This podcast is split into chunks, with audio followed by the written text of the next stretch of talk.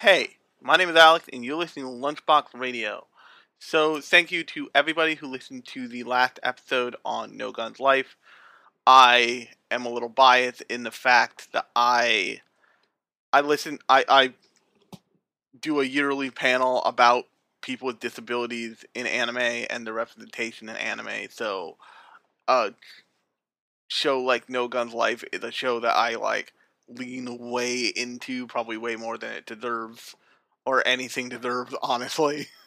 But I had a lot of fun talking about that show, and I hope you the listener, had a lot of fun listening to me talk about it. That said, I do want to, mention one thing up top, because I noticed that not a lot of people have been checking it out, or not as many people that I think probably should check it out, have been checking it out. So if you're listening to this and you're relatively new otaku, which is not totally out of the question, believe me. Because generally otaku, the otaku life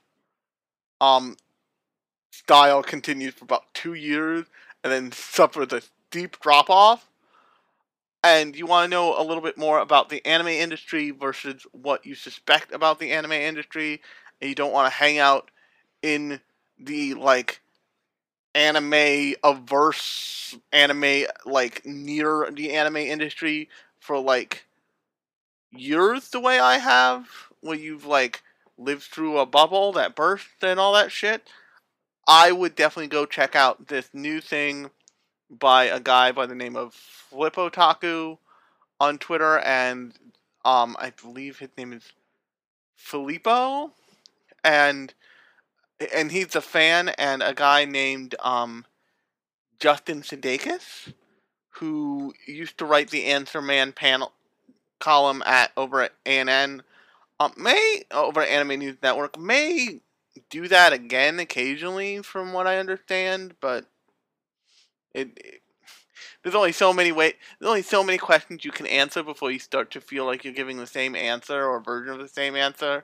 And from what he said in writing for him in ANN, and through Zach and to Zach, who's the editor of ANN, that's kind of what he felt was happening. So he kind of hung up his boots on that one. But he is, if you have any idea of what DVD and Blu-ray mastering is, he is a big-time DVD and Blu-ray mastering house and business. That's what he does as a profession for the anime industry, and I would not be surprised if you, listening to this, have a Blu-ray he's worked on before in your collection. Or a Blu-ray that he mastered in your collection. And what mastering is basically, it's, taking the English track, putting it on, taking the subtitle track, putting it on, shoring up the video, making sure the video is that the anime you're getting off of the disc is the best looking possible.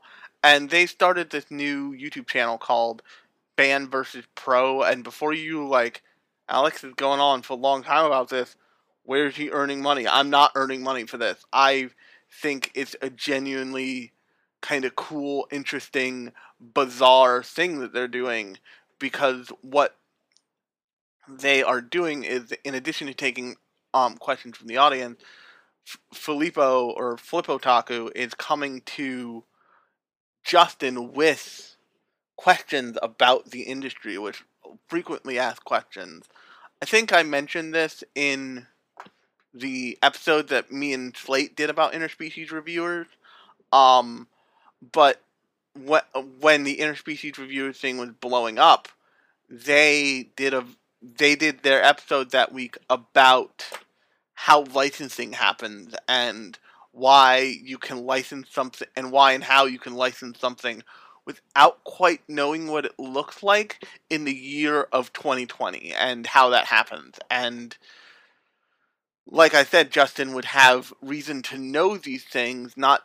I look at a scenario like that, and I as a trained animator, as somebody who understands media buying because I've worked in advertising, and who understands like the creative process being fed into the business process, and how like half-baked stuff gets bought on the assumption that it can be fully baked all the time. I had my suspicion that the case that they talk about in that episode was the case, but I wasn't absolutely empirically sure. But, so that's a really interesting episode to go watch. I think it's, like, called, like, Licensing and Funimation or something. The episode that they just did yesterday night. And the fun thing about this also is they live stream these things. So if you happen in on the live stream, you can ask questions real time, you can get answers real time, and you can kind of pick the brain of somebody who's been in the anime industry for a long time, and that's a really great thing to do. So definitely go check out their YouTube channel. Again, it's called Fan vs. Pro. If you want to follow Filippo on Twitter, his Twitter handle is Flippotaku, and if you want to follow Justin on Twitter, his Twitter handle is, and has been for a long time, World of Crap. But that said, that's not what I'm talking about today, and I'm also not talking about the like burning thing in people's brains right now today. Although I may be talking about it. Although this may be what's burning in people's brains this episode. I'm not talking about Sonic the Hedgehog, because, as I mentioned before, I am very soon moving. So, like, I don't have a lot of time to get out to a theater for once. Like, I can't just be like, well, this Saturday I'm gonna go see Sonic the Hedgehog because that's just what I'm gonna do with my time. No, like, I have to, like, go and put a wall guard behind my doorknob for my bedroom, for the door from my bedroom, so it doesn't put a hole in the wall kind of thing. For instance. But that also means that this podcast you're listening to right now is the last episode of Lunchbox Radio. Not ever, don't worry, that's recorded in this location, that's recorded in this secret location. The next secret location will have a name and be... No, it won't sound any different to you, but it will just be a better location for recording and for, like, imbibing anime via my eyeballs, and just, it'll be a much more creative space, and that studio I will be referring to as The Perch. So next episode, next week, will be the first episode of the podcast that was recorded and released from The Perch. So I'm super looking forward to that, even if The Perch won't be totally finished.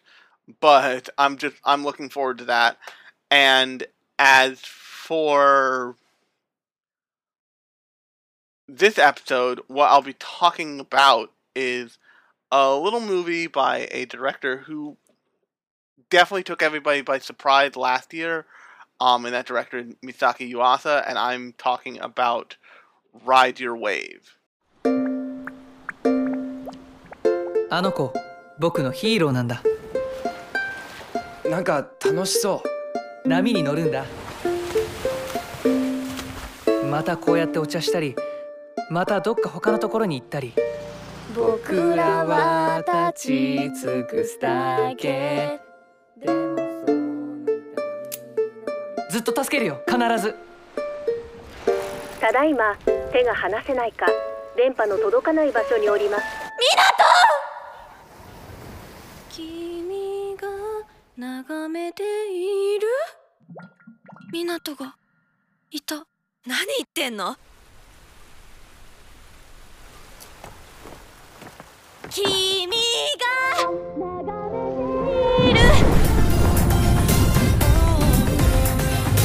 ずっとひなこのこと助けるって約束したろ？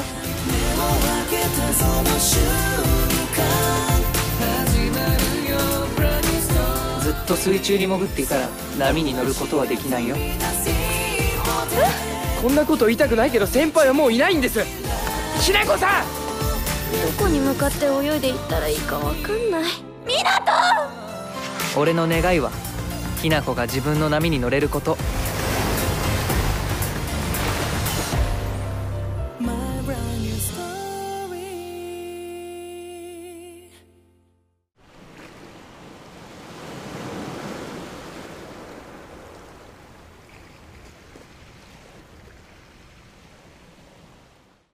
Now, for anybody who's listened to this podcast for a considerable amount of time, you probably remember when I talked about the last Misaki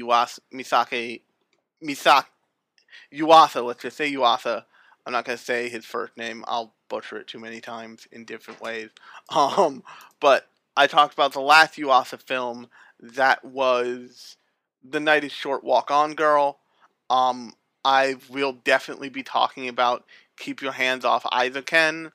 That will probably happen with Slate, since Slate was like, just like, he's going hard on that show, which I super respect, because unlike me, he has no, like, creative outlet for the shit that inspires other than making videos. Being which, if you want a spoilerific review of Sonic the Hedgehog this week, I understand that Slate has that covered. I haven't watched it myself yet, but I know they had it covered. Because I got I got a list of stuff from him this week that was like, hey, first off, do you play Overwatch on Switch? We should be friends and play Overwatch, because I just got this game. And the second thing was, I'm about to go see Sonic, and then, like, a full Sonic the Hedgehog live-action movie-sized time later, I get exactly this. Dude, you need to go see Sonic. Which I will at some point, I promise. Maybe not in the theater, but I will at some point. Like, Sonic the Hedgehog live-action will happen to my brain. But so I will totally be talking about Keep Your Hands Off Eizouken for a lot of different reasons, most of which you know probably if you've been listening to this for long enough and you are watching that show this season, which I'm fairly certain, like, that Venn diagram isn't a circle, but it's pretty close.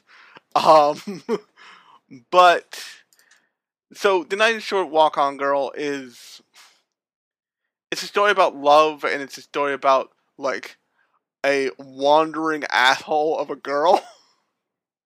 And, like, how she comes to realize that someone loves her and that she wants to attempt to love him back, at least for the moment. And that's a really interesting movie because that entire movie is fueled by drinking. I'm not going to go into it entirely, but Ride Your Wave is a totally different kind of movie. And Ride Your Wave is a movie that comes after all the Yuasa material that has come out, including in being in the middle of when Eizouken is on television actively. So this is like, this is how directors get big really quickly, instead of, like, building up over time and making a huge name for themselves over time. Another way they can do it is they just go do a lot of stuff and they're really prolific. And there's a reason why directors want to do that right now, and that is because, get off my lawn, old man, Miyazaki and his studio of grouchy jerks, otherwise known as Studio Ghibli, which is not true entirely. Miyazaki is, like, he is a well-meaning asshole, is the way I would describe him. Like, he hates things, but he mostly hates things because that's just like him. He's, like, not honestly, like, if he would be like, I hate otaku, but, like, if he encountered, like, someone in the wild who loved his work, but wasn't entirely sycophantic with just like, oh, I like your movies, and then like wanted to have a normal conversation, you'd probably be like, well, thank you. And like in your brain, you're like, you would fill in, well, thank you, and you are depraved.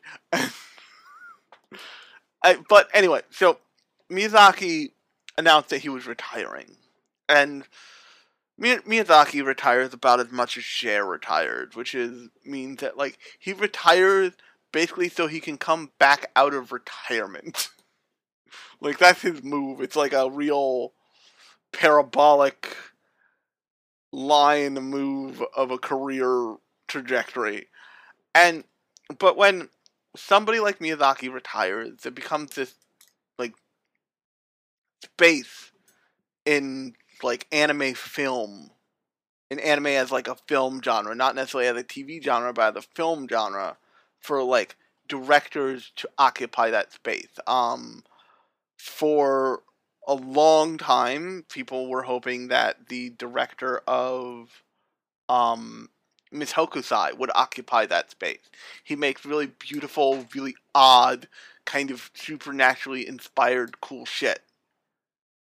And Miss Hokusai is great, but it doesn't have that feel of a Miyazaki thing. What's it called? Makoto Shinkai, like, his, like, arguably his worst film, Kids Who Chase Lost Voices, was basically, I mean, I haven't, arguably from what critics say, his worst film. I haven't seen that movie all the way through, but from what I have seen, it is very much like, I can do Miyazaki things, please notice me for this. What ended up breaking out for him was Your Name, and even to a lesser extent, this year, Weathering with You, which I did a podcast about a couple episodes ago, if you're interested in hearing my thoughts on that. And in that, I talk about, like, why it doesn't hold together the same way Your Name does. And what everybody seems to miss about, not only Miyazaki, but Studio Ghibli as a whole, is that the way that he made these movies, like, he wasn't making this, like, the style was baked into the way he made narratives and movies, but all of the movies were very different. You know, if you hold something like Howl's Moving Castle next to something like Princess Mononoke, those are very different films. They have some minor traits that are stylistically the same, like character behaviors and movements and stuff, but they are not fundamentally the same film. And as I suspect people found out about Makoto Shinkai, fucking finally, like, the gig is up, Makoto. Give back the awards. Makoto Shinkai, for better or worse, he makes kind of the same movie all the time. The thing that's nice about Yuasa is that he clearly doesn't. He doesn't make... But he also doesn't just work in movies. He's not interested in making the same film all the time. I haven't seen Lu Over the Wall, although people say that, like, Lu Over the Wall has some of the same messages in it as Ride Your Wave. Just by seeing the movies, it's very clear that they have some of the same messaging, but they're not fundamentally the same movie. It's not the, like, Makoto Shinkai-esque people who get to be together for a short time and then are at a distance and then but then never come together unless he wants to make money with the movie, and then they come together at the very end so you can imagine that they're happy together kind of thing. Yuasa seems like he wants to tell different stories about different things using animation as a medium. And that's a really good and interesting thing. What it means, however, is that there will be some, like, knock it out of the park, and some, you know, some baseline hits that get you to first base, but then you like you pop around. You're not doing a home run. You're doing first, second, third, home. And what I mean by that is, as a joy of a film, I liked The Night is Short, Walk on Girl a lot more than I liked Ride Your Wave. And I'm not trying to say Ride Your Wave is bad. It's not bad. It's pretty good. It is really interesting and really beautiful in the way that it uses experimental types of animation, like fisheye lenses from the back of the main character's bicycle seat in the beginning of the film. Spoiler alert, by the way, because this is a film with like definite plot points that super matter. So if you don't want to be spoiled on this, if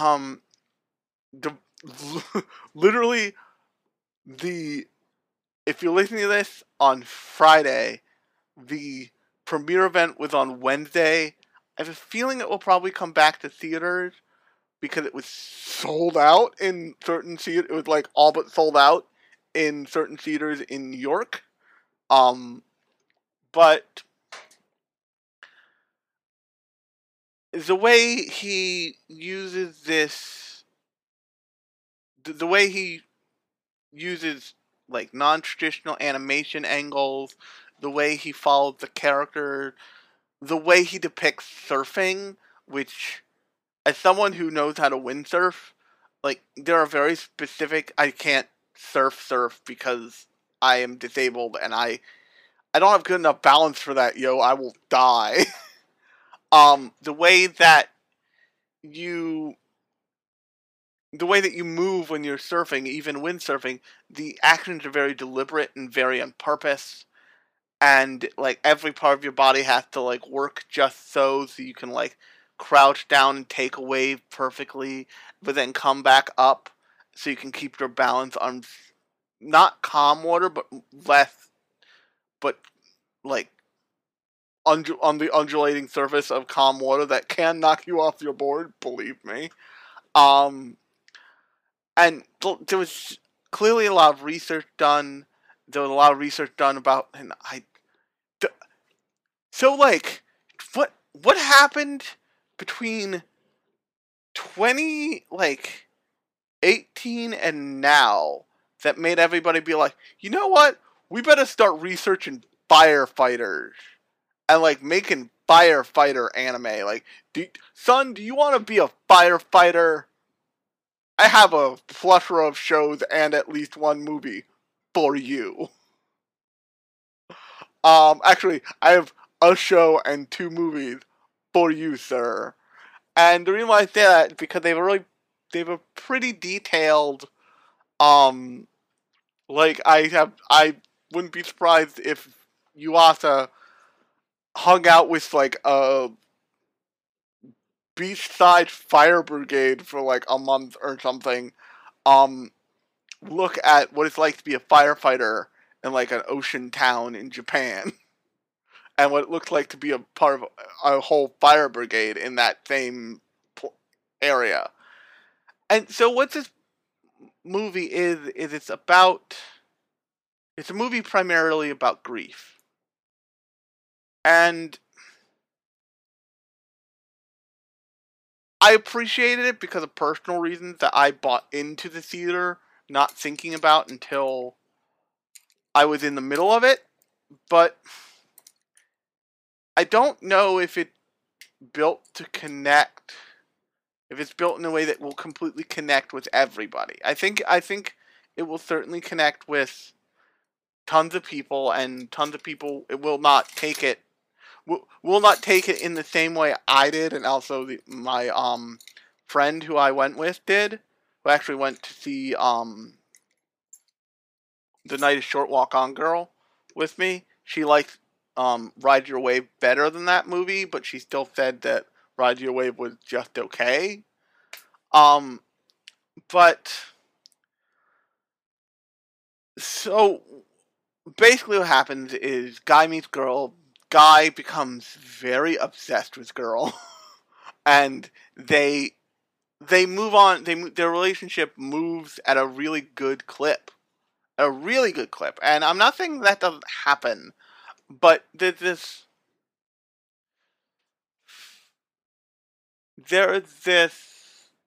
It feels like there's a piece missing. It feels like there's a, disconnection that happens with this couple, and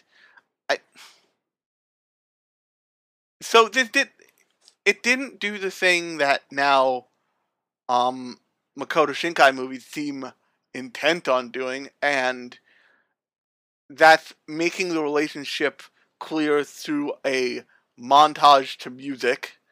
Although this song does feature a song that, thank God, I forgot the name of now, but I will probably use it as the ending of this podcast.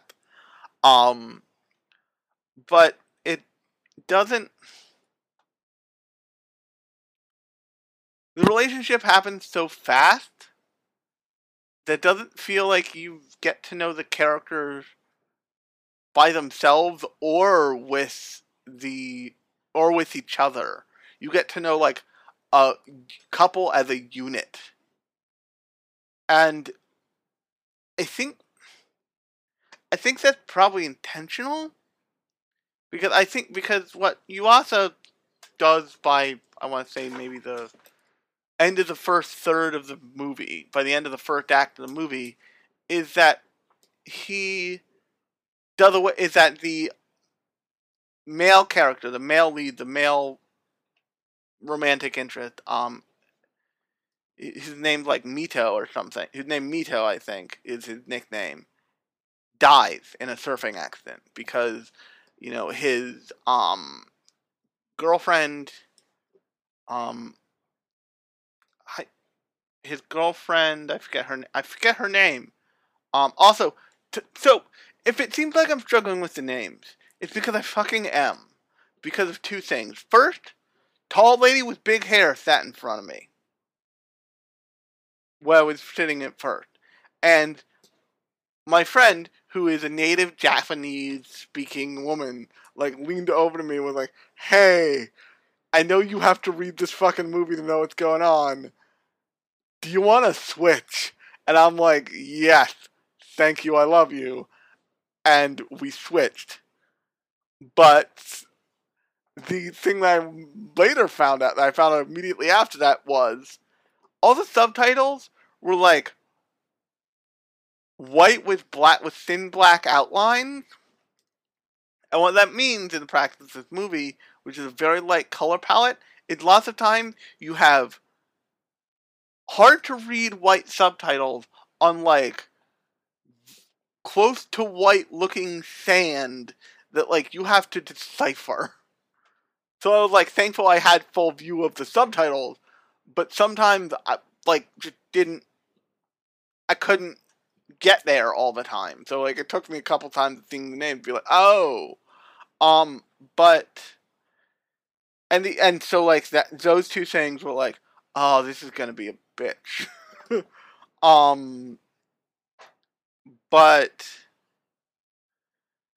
So the main character's, love interest, the guy... Mito dies in a surfing accident, and you realize that you have to, that you're not on a journey with these two characters, you're on a journey with one character, and that one character is,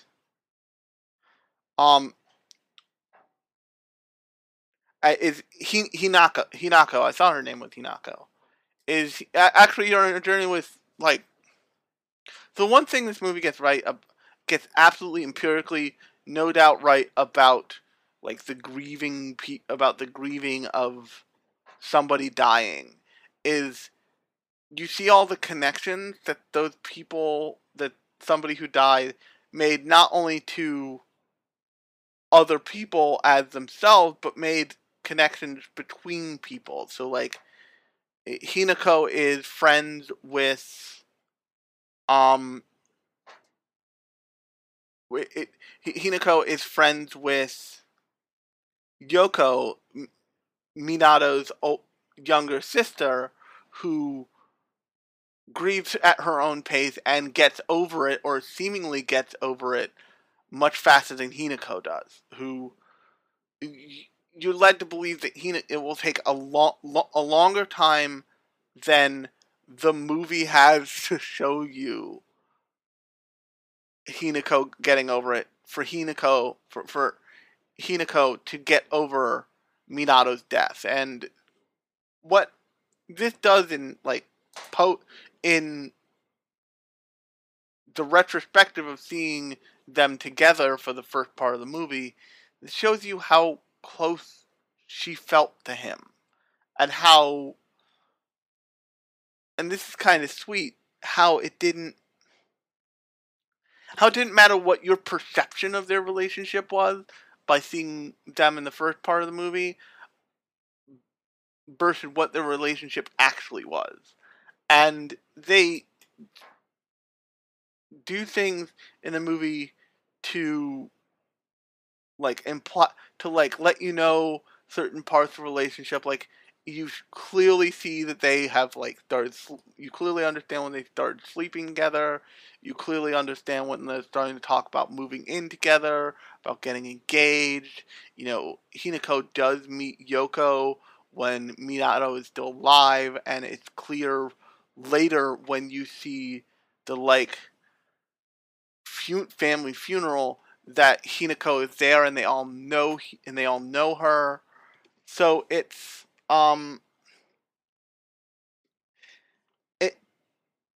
it's actually a valuable and interesting experience to not feel like they're all that close when you see them at the time, when you see them together in the beginning of the movie, because it dawns on you kind of slowly how close they were through Hinako's grieving and lack of grieving, which we'll get to in a second.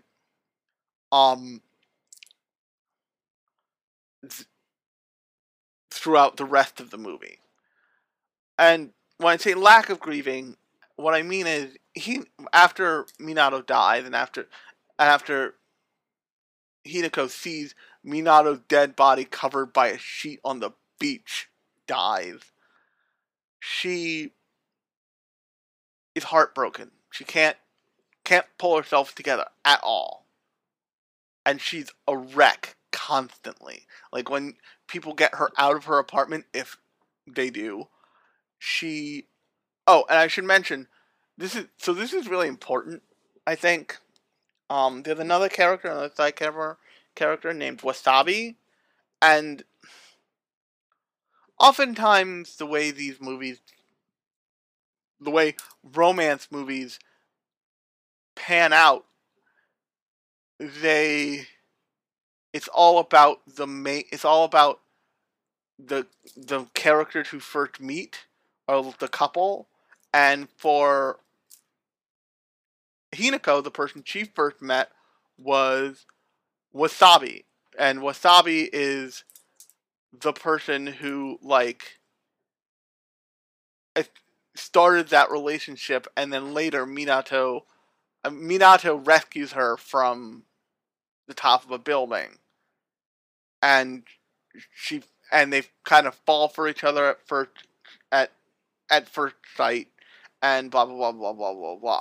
Later on in the movie, you find out that Hinako had no idea that at the time that they weren't just the same person, and he's like, what the fuck?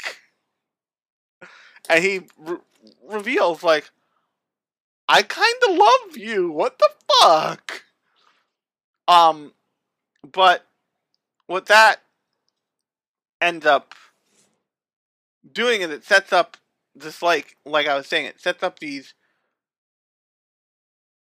cross-pollinating relationships to be even tighter, for you to understand that, and this is something that I'm gonna sound like a PBS, public service announcement, but the thing that people who want to off themselves don't often think about is that as small as you can feel like an impression you had on the world is, you still, by virtue of existing, connect people because people are connected through you. Like, for example, the friend I saw this movie with, she is connected to my friend Lauren, who's been on this podcast, because I met my, I'll just say her name. I met Kia after I met Lauren, but me and Kia were really good friends, and later on Kia lived in the same apartment as Lauren, partially because they knew each other because I was the, like, central person. And it takes some amount of awareness to realize that you have some kind of centrality in the relationships around you. And it's not like you need, like, I take credit for introducing these people to each other. It's more like, by knowing people, naturally, they know people I know, and I know people they know. And it's, like, part of how you get into, like, a friend group, or you get into a community. And this movie does a pretty good job of showing that in a small way that's, like, conceivable by mankind. And also, in, like, the guys that you first meet isn't the guy that Hinako falls in love with. Is very, like, this movie feels like it has a lot of connective tissue with a movie called P.S. I Love You. And it's all about this guy who realizes that after he dies, I think of cancer, his wife will be devastated. So he leaves her a series of notes to, like, restart her life for her.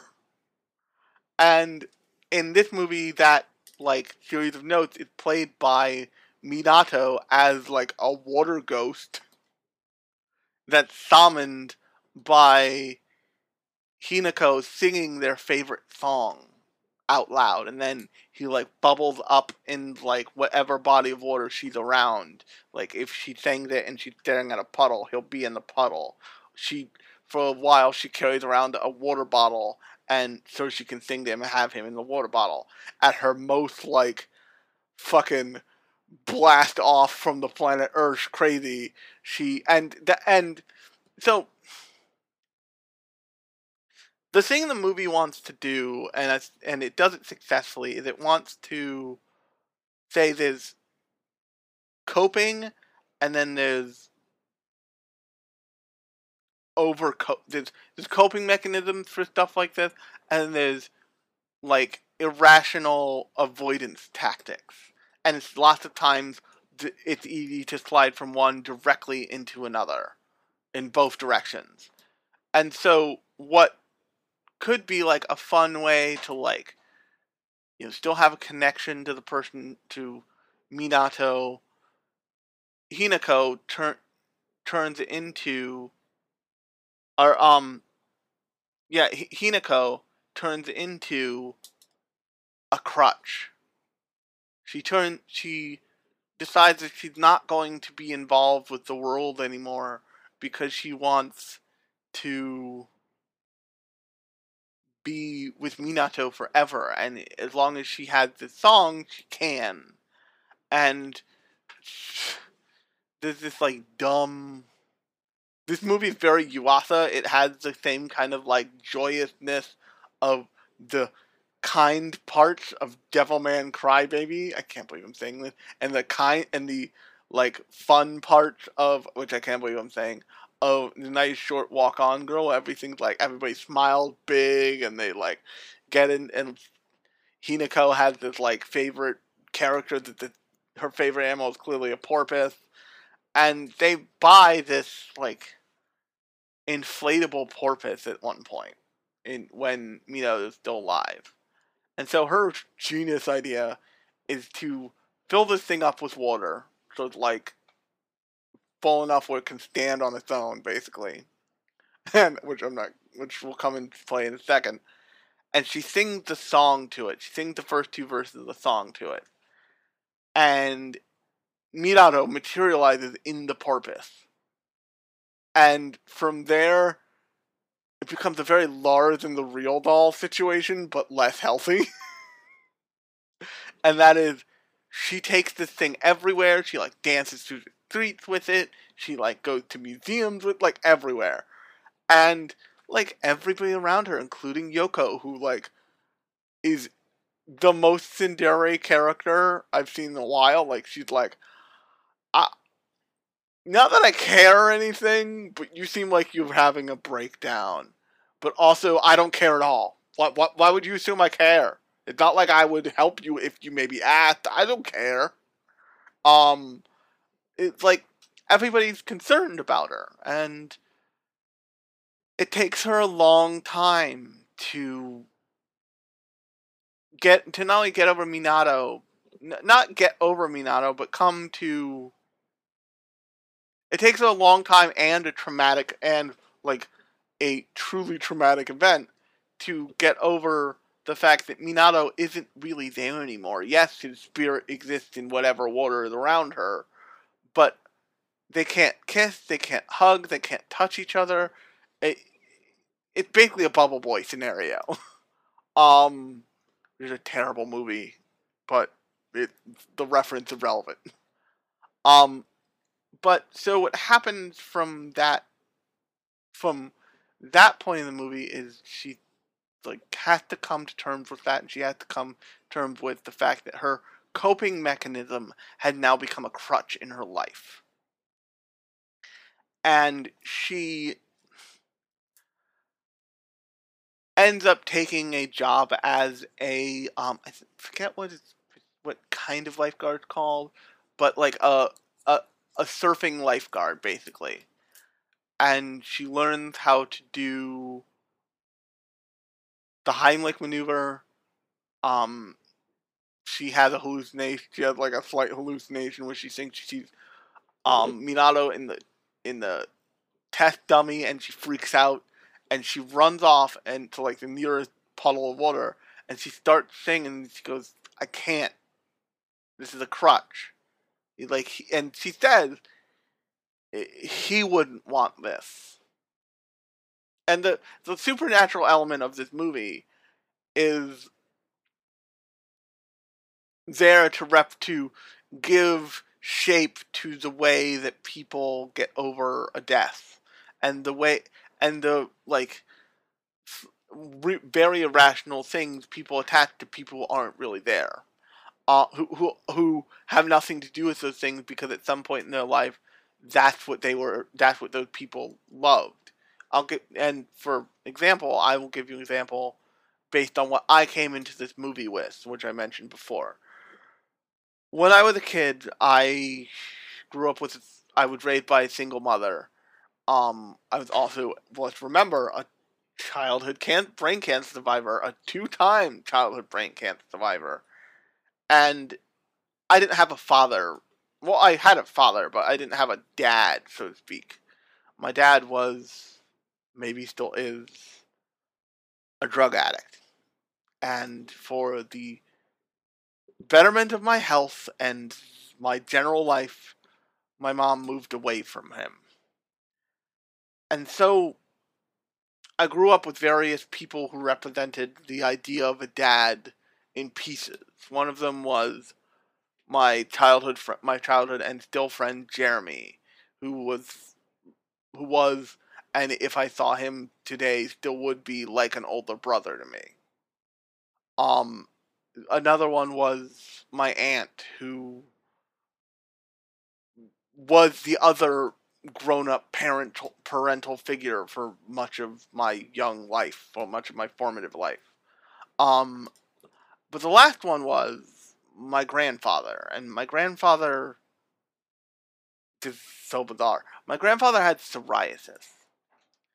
And one of the things that they recommend you do about psoriasis is he spent a lot of time in the sun because the massive amount of vitamin D calms it down or whatever.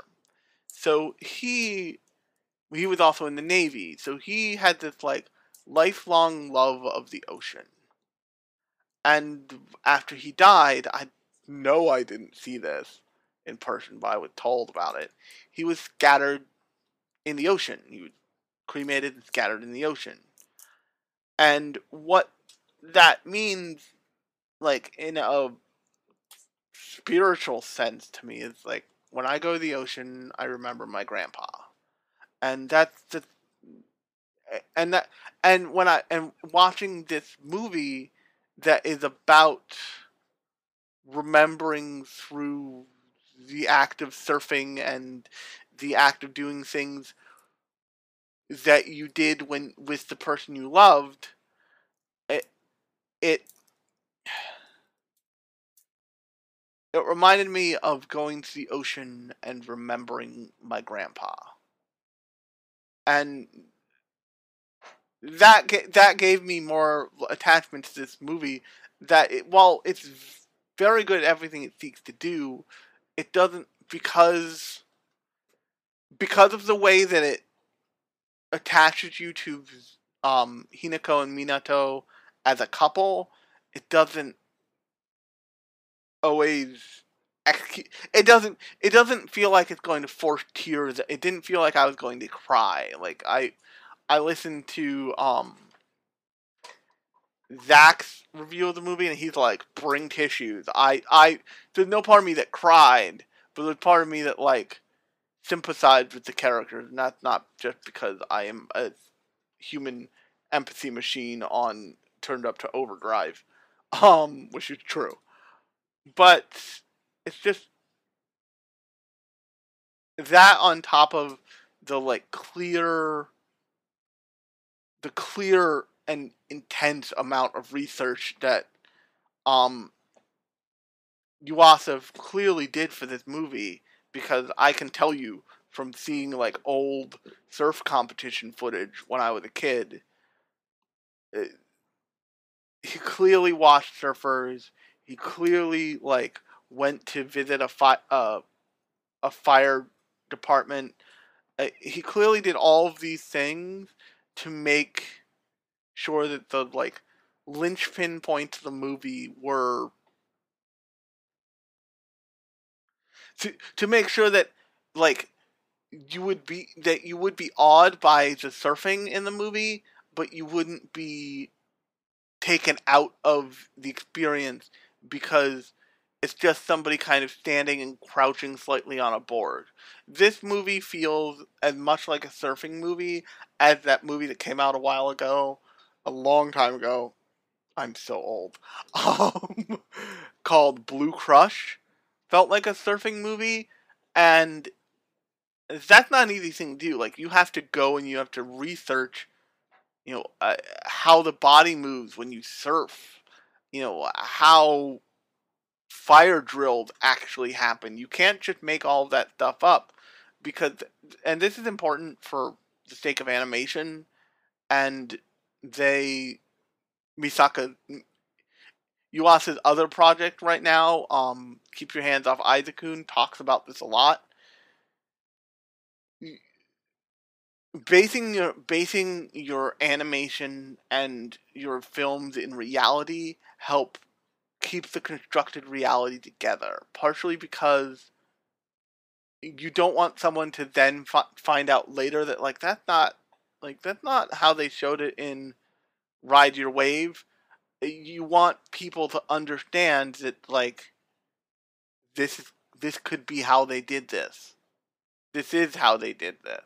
And also, on a weird side note, you never know who's going to be watching your movie. And part of the thing that, like, the internet loves to do, specifically Vanity Fair loves to do, is they love to get experts to watch a certain kind of film. So a great example of this is a YouTube video from Vanity Fair where they got a professional jewel thief, seriously, to watch heist movies and rate the heists and rate how they would do a heist. how they would do that specific heist, or why it isn't possible. And the reason why that's so cool is because movies that are like super heist movies that are like super Hollywood amazing are like, he's like, this would never fucking happen like this. This is insane. Maybe for like the exception of like these two things in like this movie would never work. It's like it's too clean, it's too perfect, what the hell? And the movie he did that with the most was the Oceans movies, like the Oceans 13 movies. The like Ocean 11, 12, and 13. I don't think he did 8. But he would also go to other movies and be like, this is exactly how you do this. Like, this is how these people, this is how I would do all of this. But if you're doing a really good job as a filmmaker, somebody like me who knows more than a little about surfing because I do know how to windsurf, should be able to go see a movie where surfing is like the main motif and like come away from it being like, that thing knew what it was doing. Like, it knew what it was talking about. Specifically the end where Hinako surfs down a building as it's being put out by a cylindrical wave with her dead boyfriend's sister, like, holding her to the board, is, like, so beautiful, and it's something that animation thrives at, and that is, it is a real thing happening in an unreal way. It is, I don't want to say magical realism, but it is fantasy inspired by reality. And that's one of the things that anime at its, that anime, not even anime, but animation, not just anime, animation as a whole is expert at doing.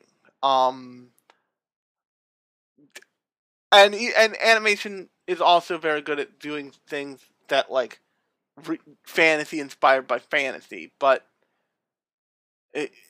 if you go watch Keep Your Hands Off Eizouken, especially right now, they have like a robot thing they're doing. And they talk about the robot, and they talk about it giving it a drill. And you see it with, like, different actual drill bits. And if you watch the first, like, thing that what I'm going to call the first arc of that show, go figure, they're doing an animation about a girl with a machete biting a tank. And the girl who comes up with the tank does tons of research on tanks and all that shit, but the girl who does the character animation with the machete, with the nameless girl with the machete, is like, she goes to like the gardening club and gets a machete so she can be like, okay, this is how this works. This is like how you could swing this, or how I would want it swung, One of the reasons why so many creatives have collect toys and have little weird things is because they see inspiration in them. They see creative usefulness in them. I have a unsharpened katana that I've now decorated with fan art sticker because I thought it was a cool idea, and it is. It's wrapped up to be moved. It will go in the Perch eventually. But these things are also useful. Like, I got that katana specifically because I'm like, I don't know how to fucking draw these things. Every time I draw one, the curve is too severe and ends up looking like a tea ceremony dagger on steroids. So I like, you know, I could look at pictures, or I could just get one, feel the weight, feel the like actual slight curvature, feel the way the handle is, know what the texture of the, like, of the, binding on the handle, feel the see the way that they do an actual katana, hand guard, all of that stuff is important. And Yuasa, but what Yuasa adds to all of that is he gets the important stuff down, but the way that his anime has this kind of noodly broad stroke feel, it makes it feel less like it's so technical that you're like, oh, this person's a nerd. This person spent the entire time. I'm not referring to anybody in particular in the class. Mr. Miyazaki drawing planes, drawing lots of planes, and you also avoid that by clearly by doing research, but then kind of riffing on what he knows about that research to make really beautiful looking stuff. On that note, I am going to end it about here so I can go get dinner. But if you like this episode, I do this every week. I'll be doing it from a new location starting next week. I encourage you to subscribe.